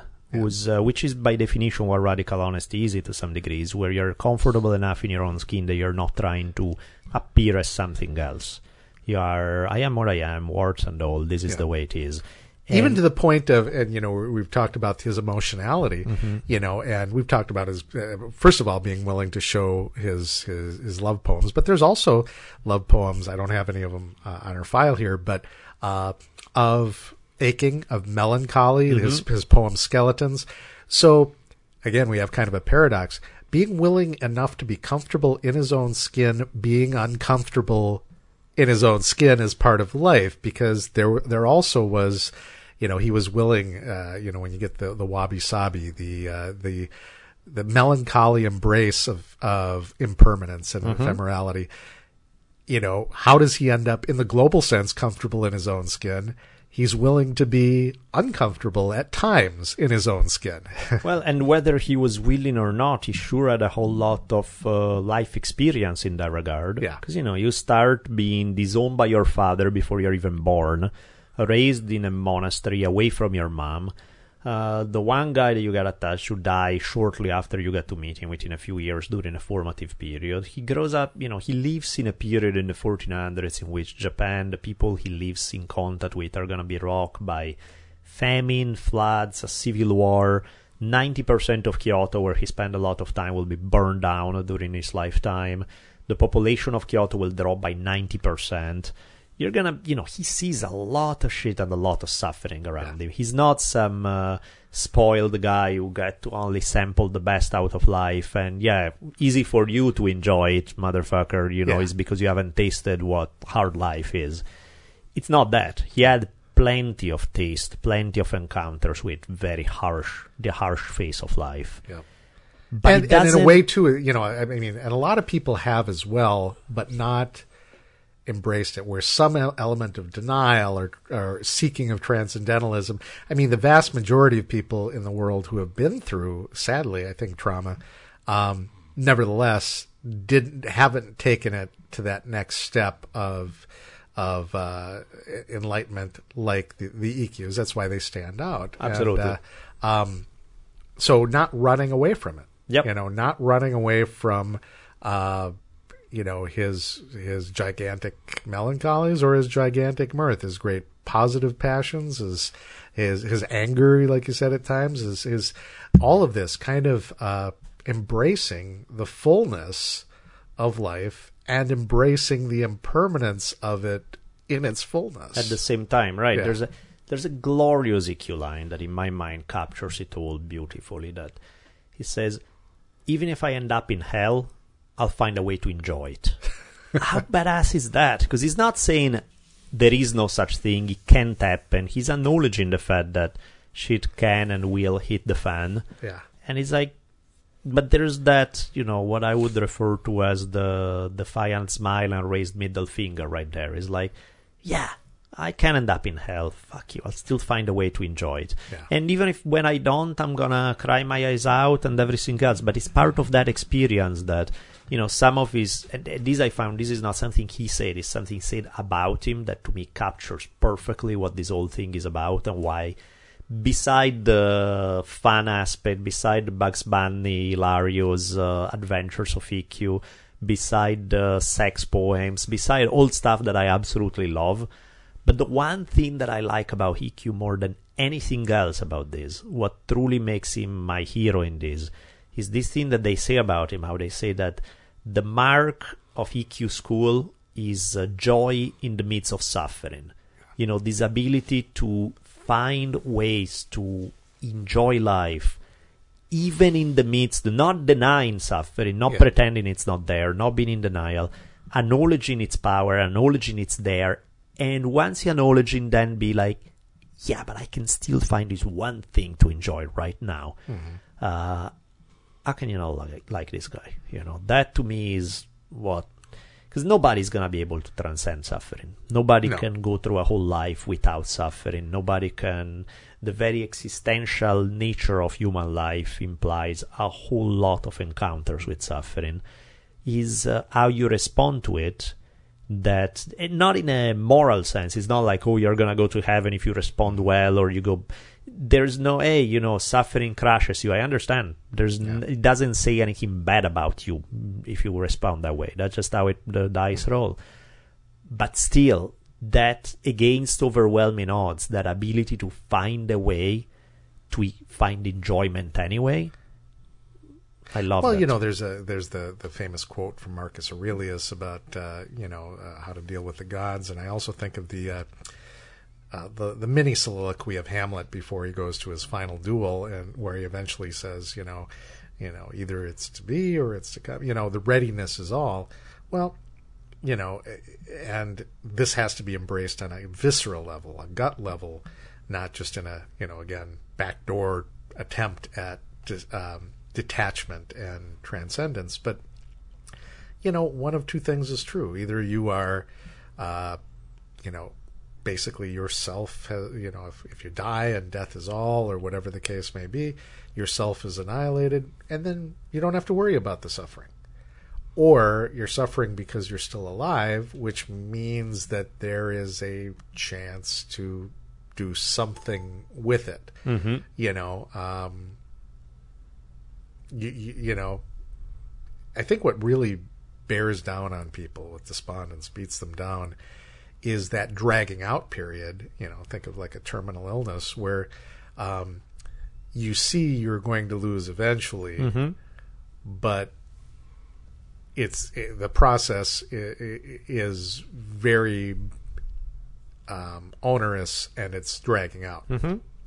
So then it's, it can be very hard to uh, to deal with at that stage, but it still comes back down around to the human condition, the living condition beyond just human beings is we're all in that boat. We're all buying that time and um,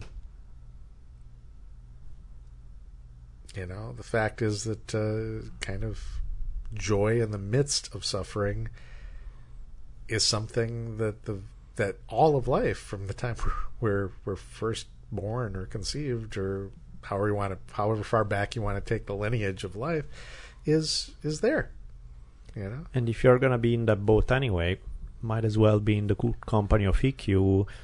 Will make you laugh and will put out fire with his magic urine in case it catches on close to you. So Yeah, that uh, might have done a little damage. That probably hurt that guy's pride a little bit. Yeah. So, so there's going to be a little damage here and there. But I love it. Eh, Way back when we did an early episode, I don't even know who first introduced the notion, but even moderation needs moderation. Oh yeah, Yes. yeah. I think this was a Sam Sheridan line. Yeah. I believe. Yeah, that was. Uh, and that it was- sort of echoes that too. Yeah. Go out. Yep. You're going to mess up on occasion. You're going to go too far, but we're here to squeeze a lemon and get some in our eyes and in our mouths. yeah And if you don't live that way, then you are sometimes you- you're missing the whole adventure. Well, it reminds me too of uh, you know what I've tried to sometimes say to a few people over time, and you'll understand. You know, Daniele will really understand this from martial arts. Is there's a difference between dynamic balance and static balance. And a static balance, you know, something is sitting, you know, a, a big rock is sitting on the ground. Now, a dynamic balance would be something like a tornado. It's in constant motion, but the totality of its motion is what gives it stability. Now, in a very Buddhist sense, it doesn't have permanence, but in its dynamic motion, it has an operational, a moment, you know, for the time being, not only a permanence, a great power, and is often more hard to throw off or perturb. You know, you can have a, a boulder that's very balanced on a column, still fairly easy to push over. You know, try to push a tornado out of the direction it wants to go. So, you know, and, and how do you achieve this overall dynamic balance is being willing to be at any portion of it supremely unbalanced. So how do you achieve this grand moderation, being willing to be extremely, if, you know, perhaps at times very immoderate Right. of anything in particular? I like it. Indeed. So, you guys, um, again, thank you to Tom Robbins for bringing Mr. Ikkyu to my attention and giving me. And again, this I feel is literally giving me a a life model to you know there have been so many cases in which Ikkyu's concrete example of how life can be lived has uh, improved my quality of life. So a million thanks to Mr. Tom Robbins. A million thanks for being to Mr. Ikkyu Sojun for being the badass that he was. And uh, thank you, Robert, for coming to play with me on this. Always my Thank you, pleasure. Rich, for everything as usual. And uh, you guys have a beautiful day.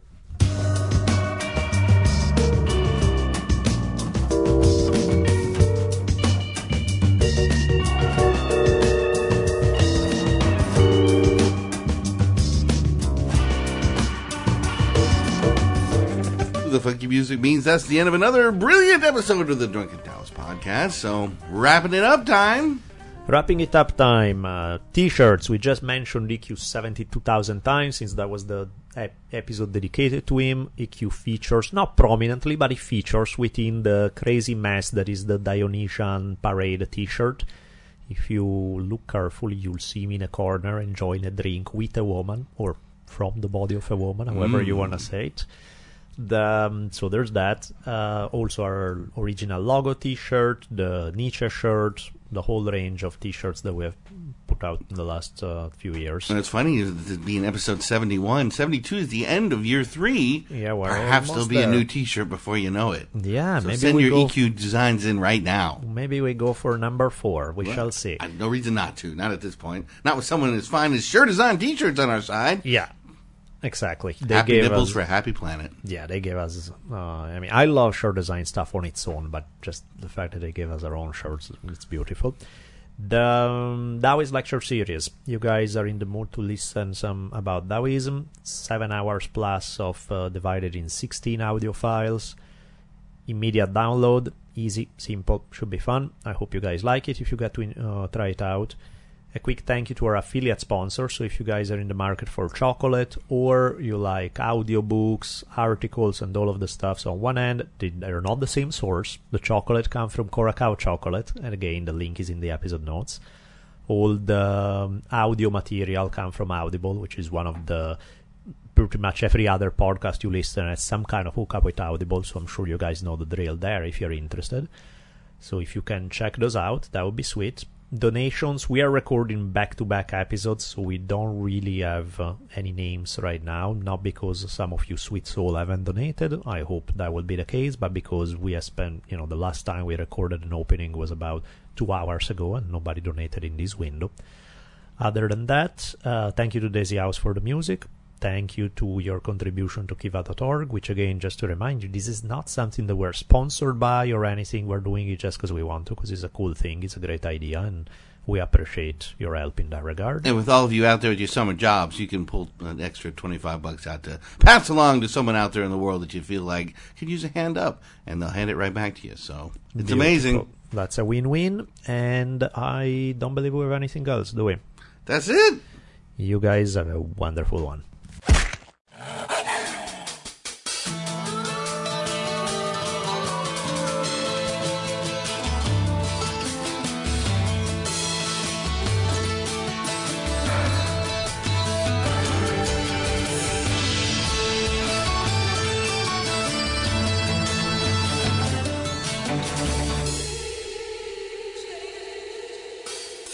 And so ends another awesome episode of the Drunken Taoist podcast. Be sure to keep your ears peeled for another mind expanding episode coming soon. We'll be tweeting you as soon as they come out. You can keep track of Daniel at D Bolelli. That's D B O L E L L I. And you can find me on Twitter at Richimon1. That's R I C H I M O N, the numeral 1. See y'all soon.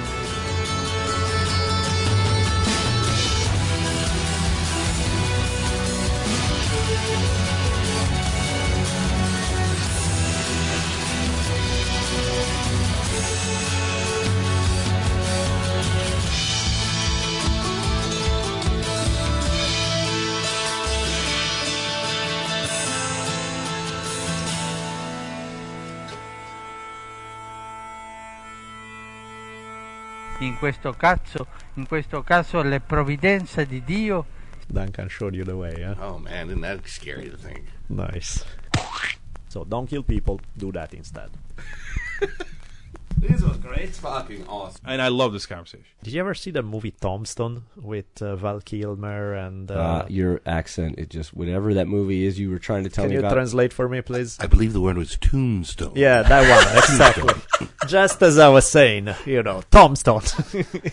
what do I have to do? One day the rod shall teach you. Get back to work.